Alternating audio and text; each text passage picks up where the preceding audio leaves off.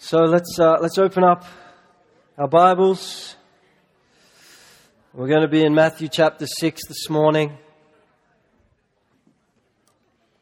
We'll be spending most of our time there. And I'm, I'm actually just going to start in a few verses in Proverbs chapter 11. So you're welcome to turn there too if you want. Otherwise, just uh, get a head start when we get to Matthew. but in Proverbs uh, 11 24, it says, One gives freely, yet grows all the richer. Another withholds that what he should give, and only suffers want. Whoever brings blessing will be enriched, and the one who waters will himself be watered. The people curse him who holds back grain, but a blessing is on the head of him who sells it. Whoever diligently seeks good seeks favor, but evil comes to him who searches for it. Whoever trusts in his riches will fall, but the righteous will flourish like a green leaf. And here is a picture, I think, of how we're called to live as followers of Jesus. People who flourish, people who give freely, people who trust God and not put their trust in riches or anything like that. People who bring blessing and, and water others. And as we do that, the incredible thing is, is that we find ourselves being watered and refreshed and blessed in our own lives. And um, I love what Jesus teaches uh, throughout the Gospels. I love that he is supremely concerned with our hearts and our priorities. We see that all through the Gospels, don't we? He goes straight to the heart, the heart. He cuts through some of the other, a lot of the other stuff. And so in Matthew 6, which is where we'll be now,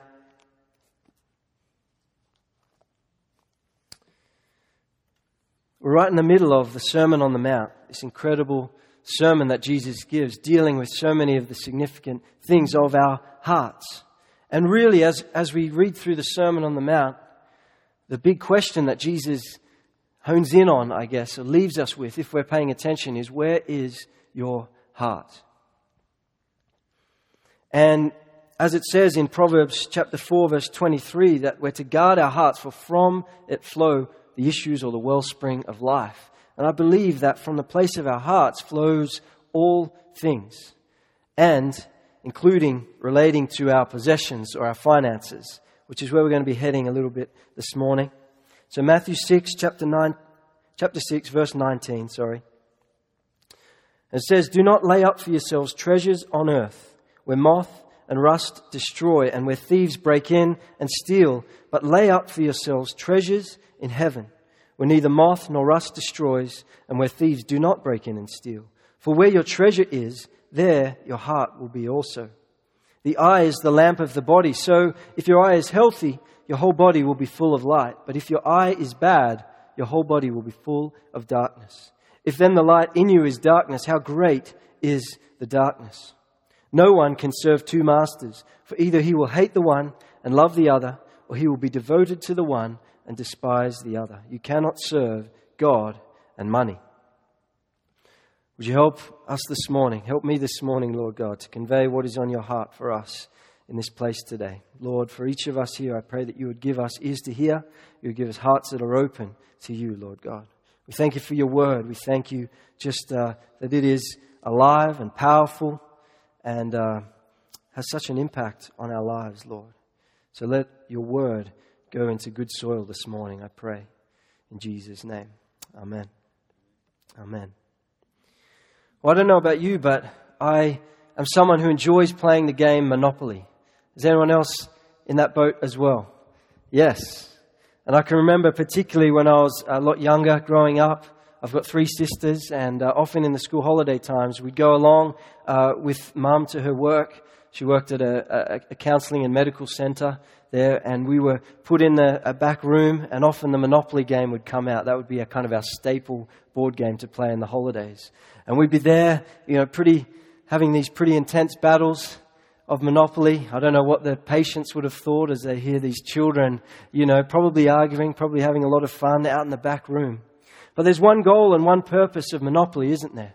It's money, it's hoarding wealth, it's creating and storing up riches for yourself. It's, uh, you know, domination. It's capitalism in its purest form, isn't it? The rich get richer, and unfortunately, if you don't get the properties, you uh, get poorer and lose out pretty quickly.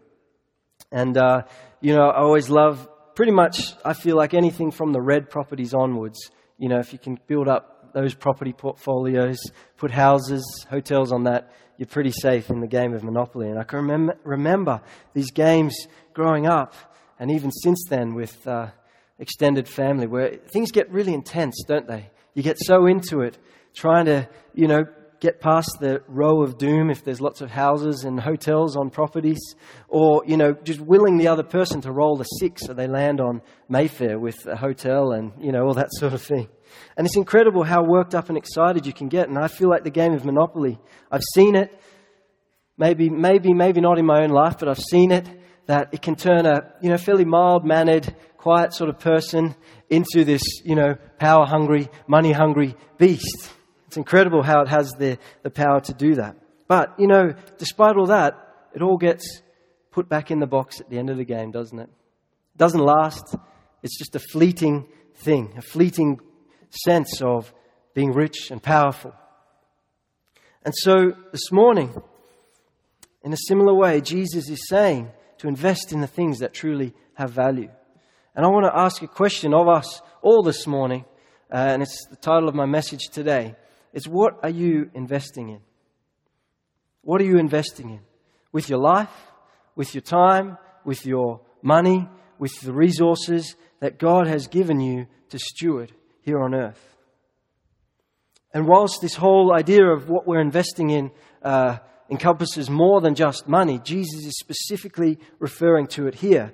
And I know a message on this theme, um, you know, carries a lot of things with it. It can stir up a whole lot of different things for people. And so I'm, I'm conscious of that this morning.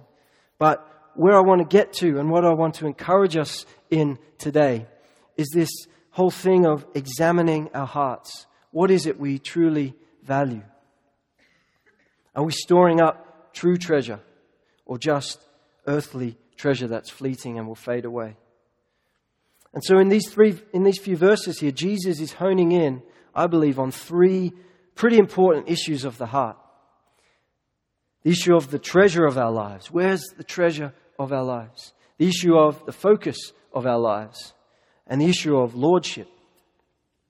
And so, if we can answer this question this morning, what are you investing in?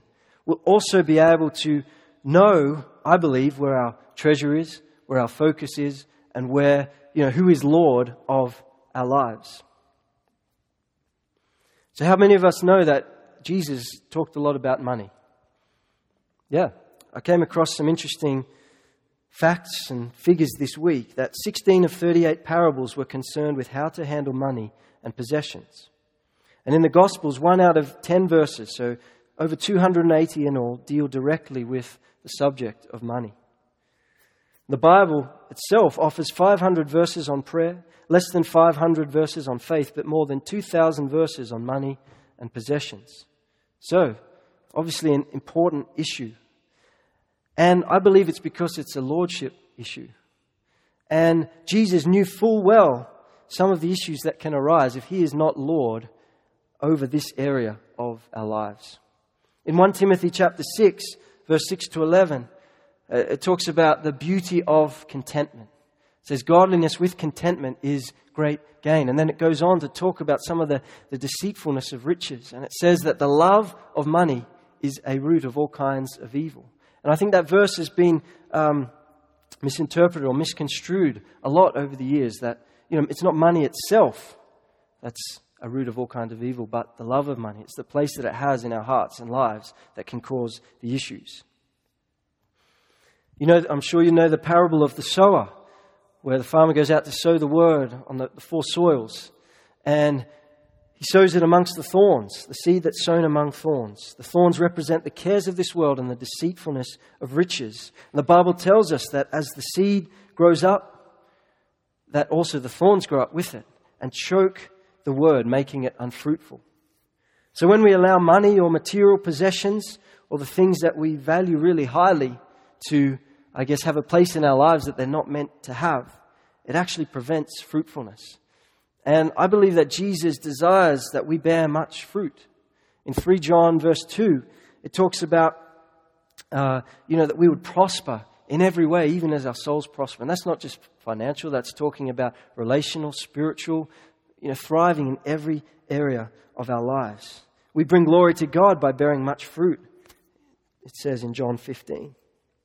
And so Jesus knew full well the importance of a message of guarding against storing up treasures here on earth. He knew full well the importance of a message of warning against um, serving or being a slave to money or our possessions.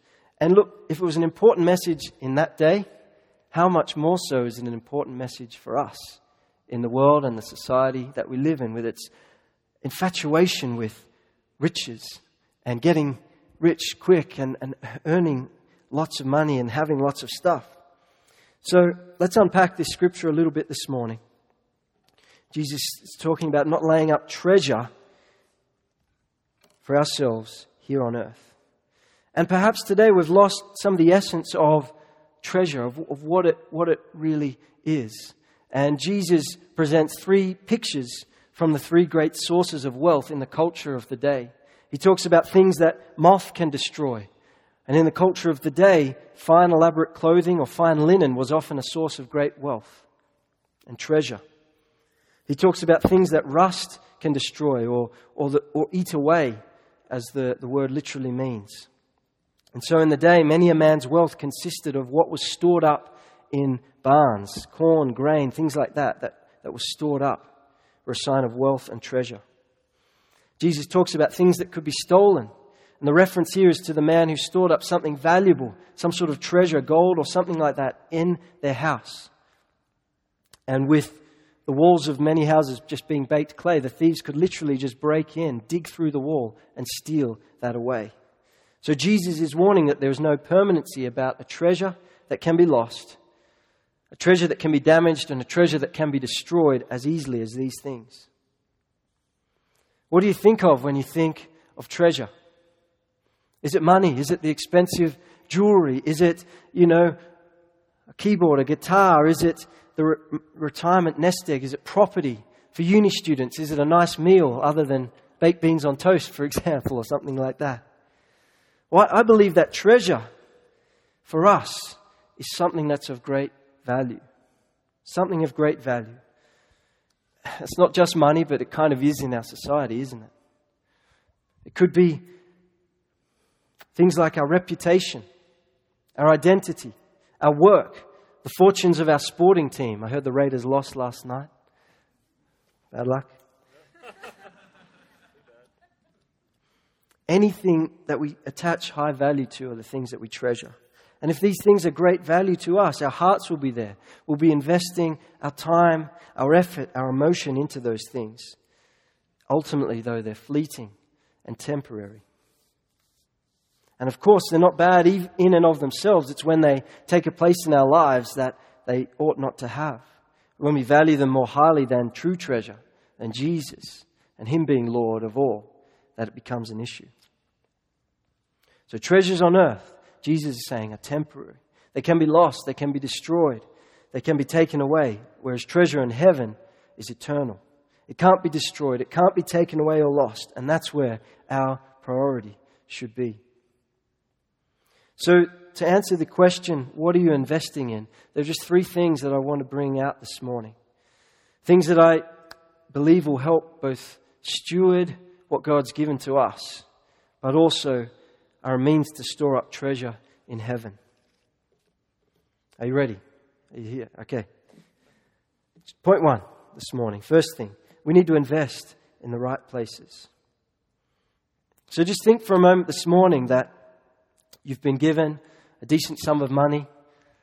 Perhaps the Lord stirred someone in the church to gift you with this many thousands of dollars. Anyone feeling that from the Lord this morning? Not yet. Okay, that's fine.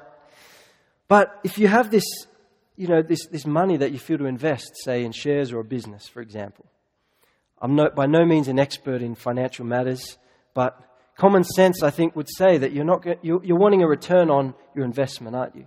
You want to actually see some fruit from what you outlay.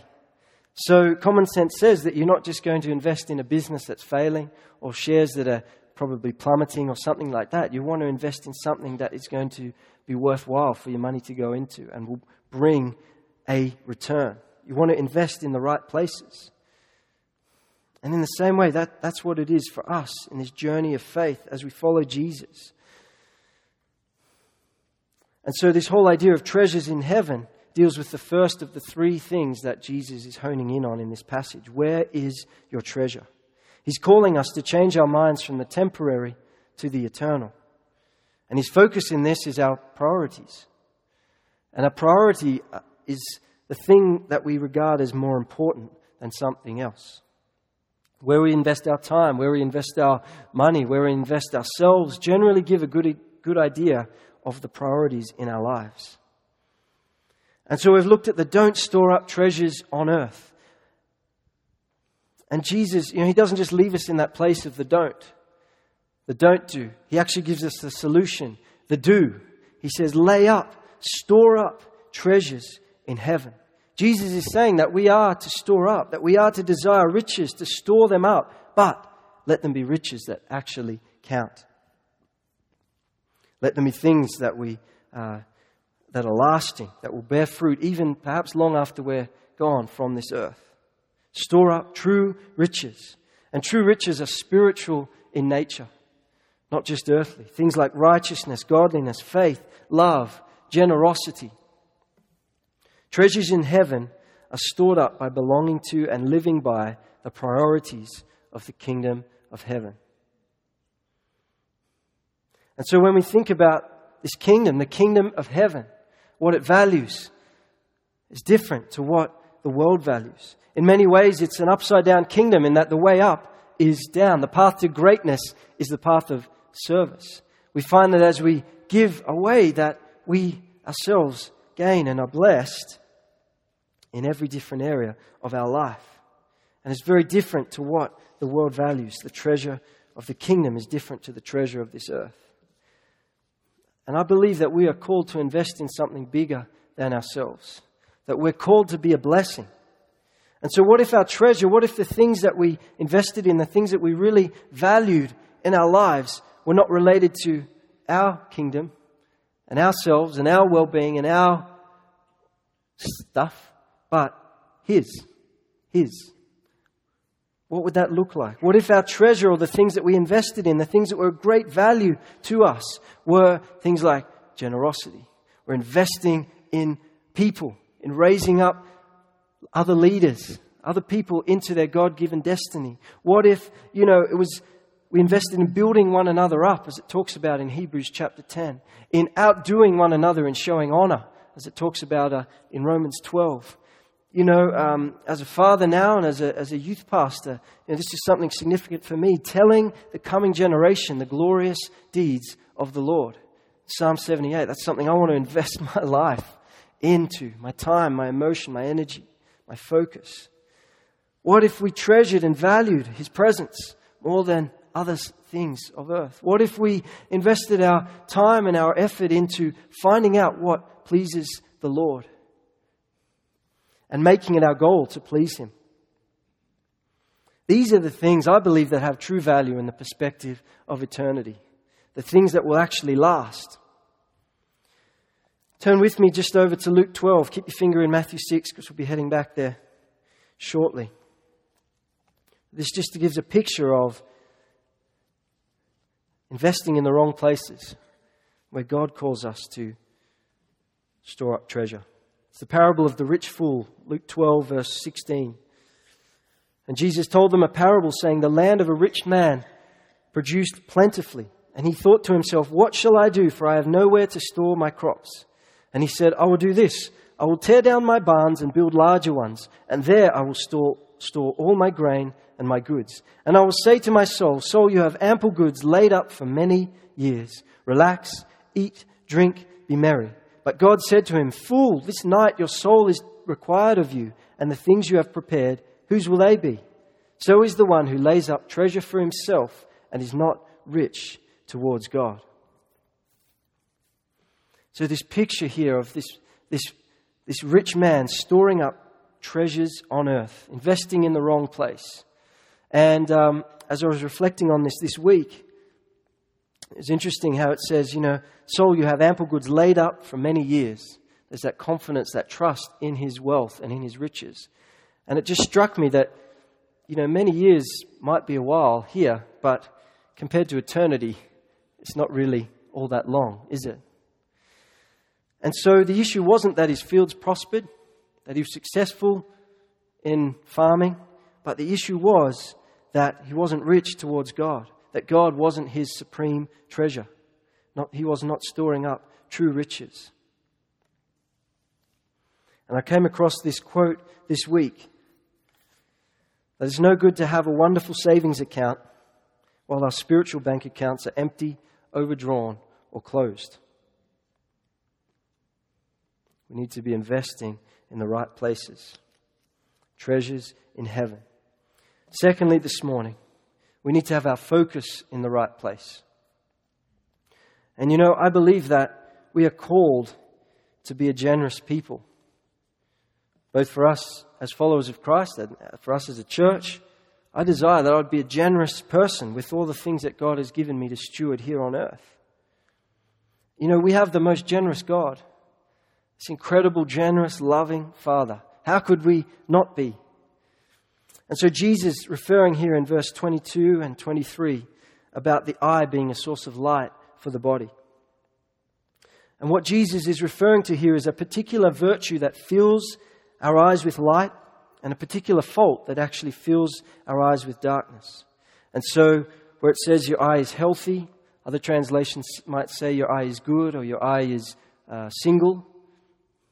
The particular Greek word used here uh, excuse the pronunciation, is haplous, and the corresponding noun is haplotes. And regularly, these words mean generous and generosity. So the same words are used in James chapter 1, verse 5, where he's talking about the God who gives generously to all. Or in Romans 12, when the Apostle Paul is writing and encouraging us to give with generosity. It's the same word that's used. So it's the generous eye that Jesus is commending. If our eye is healthy, if our eye is generous, then our whole body will be full of light. And so the word that's translated bad, if your eye is bad or if your eye is evil here, is poneros. And in the New Testament, it regularly means grudging or ungenerous. So Jesus is saying here that there's actually nothing like generosity for giving you a clear and undistorted view of life and of people. And there is nothing like the grudging and ungenerous spirit for distorting your view of life and of those around you. So the person with the good or the healthy eye, the person with the right focus, is the one whose intent is to serve God and to be generous. And the one whose eye is bad is selfish, covetous, begrudging, and stingy. One is full of light, meaning, and purpose, the other is not. And when our eye is bad or grudging, it distorts our vision. But the generous eye alone can see clearly, for it sees as God sees. Just picture and think about for a moment God's heart of generosity towards us. He's never stingy, He's never grudging, He's never ungenerous in pouring out His love and His favor and His blessing and His goodness upon us. Think about the cross. He gave up everything, the highest price, just so that we could know Him. And this whole idea of generosity, of whether our focus is indeed right or not, comes back to a heart thing. It's not a dollar amount, it's not a time amount. Well, I've done, you know, this much community service or I've invested this much money. No, it's a heart thing what we value, what we treasure, what our priorities are. I love the account of the widow's offering in, in the Gospel of Luke. I'm sure that you know it well. You know, when Jesus is there watching on, and many rich people are there putting their big gifts into the temple treasury. You know, perhaps it wouldn't have really cost them much at all. And then this poor little old widow comes along, and she puts in, by the world's standards, not much at all, two small coins. But Jesus saw that and saw the heart behind it. He saw the, the heart of generosity there her desire to trust Him and treasure Him above her earthly wealth. And that's what uh, really grabbed Jesus' attention. Her eye was good, her focus was right. She was generous towards God. He was her treasure above her remaining earthly wealth. And I love the, the passage, that story there, because sometimes I feel like I don't have much to give, much to offer to the Lord, to others. And so maybe today you're listening and you're thinking, I don't have much to give. But God has given every one of us resources, talents, things that we have been given to steward. You know, the parable um, of the talents.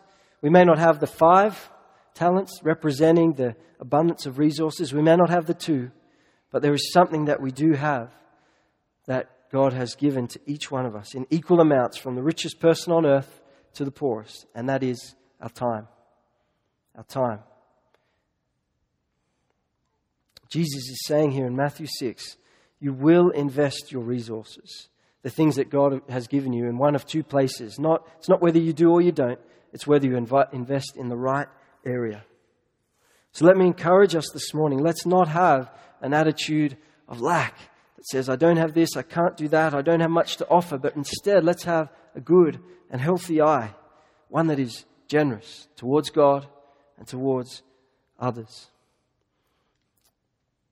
What an opportunity we have. What a privilege we have to be a blessing, to use the things that God has given us to bless those around us, to advance the cause of the kingdom of God here on earth. What an opportunity. Let's have our focus in the right place. Finally, we need to have our loyalty in the right place. This comes down to where our loyalty lies, where, our, where is our heart what is mastering us.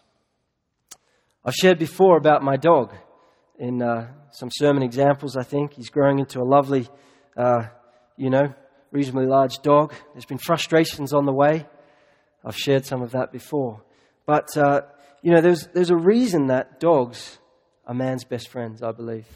They're loyal to a fault. They're faithful. They're committed. They're loving. You know, the list could go on.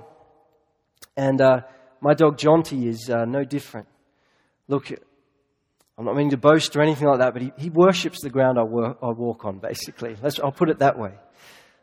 And, uh, you know, I'm there in the house, and if I walk near the back windows of our place, he looks with such expectancy, with such longing. He's almost drawing me out. Come on, I'm ready to play if you are. I'm ready for you to come out and give me a pat if, if you are. He looks with such longing towards me. He's never indifferent or apathetic when he's in my presence. And uh, I was thinking this week, just reflecting on what we can learn from animals, what we can learn, what I can learn from my dog.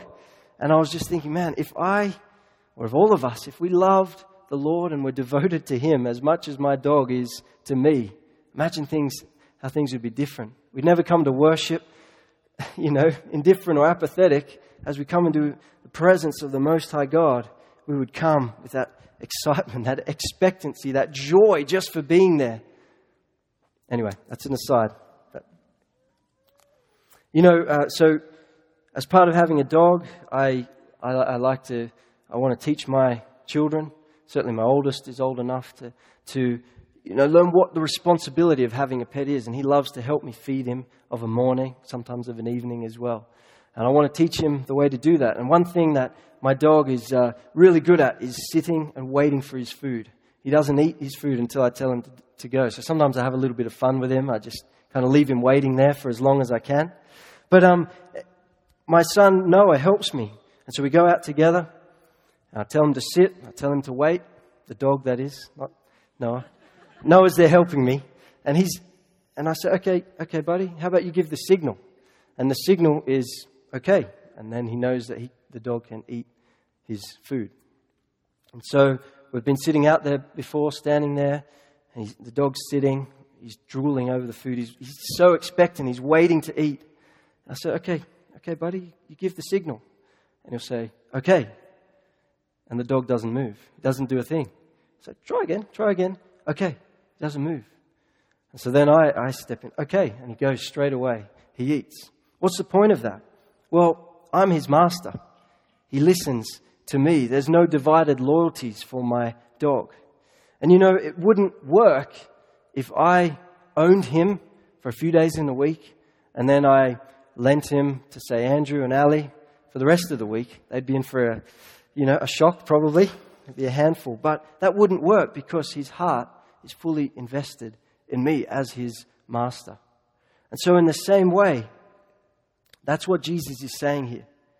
That we cannot be a slave to two owners. We cannot be mastered by two different things. God must be the undisputed master of our lives. Can't be a bit of Him. Yeah, yeah, a bit of Him on Sundays, yeah, but then a bit of whatever else we like all the other days of the week. And really, there's no place that's more obvious than that when it comes to our wallets and our attitude to what's in there.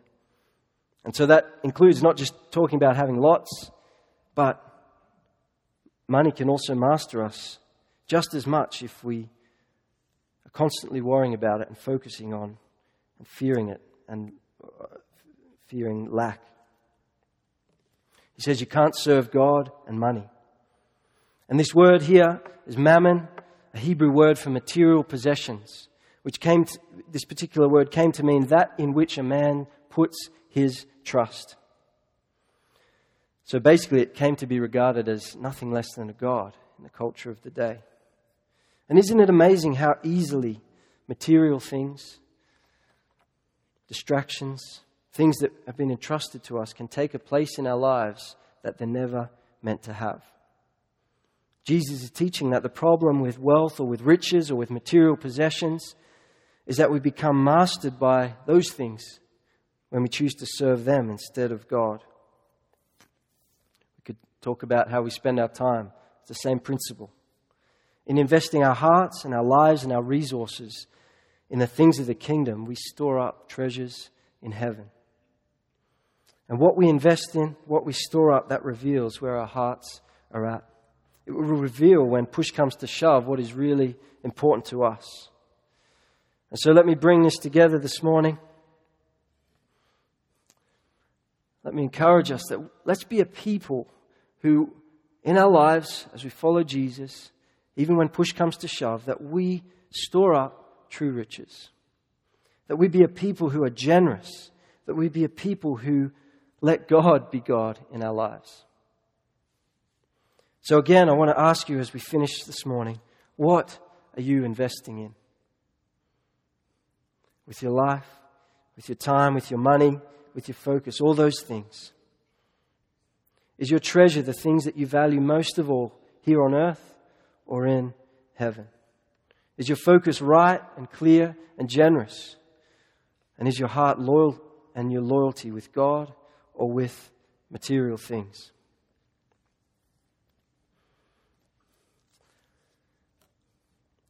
I started with Proverbs chapter 11, a few verses from there this morning. And I did so because I believe it's a beautiful picture of what we are, how we're called to live, what we're called to invest in. People who give freely, who bring blessing to others, who seek good, who flourish in every area, and who trust in God, not in riches or material possessions. Let's, in, let's invest in the right places, in the things that matter, in storing up treasures in heaven. Would you stand this morning? As we bring our service to a close, let's pray.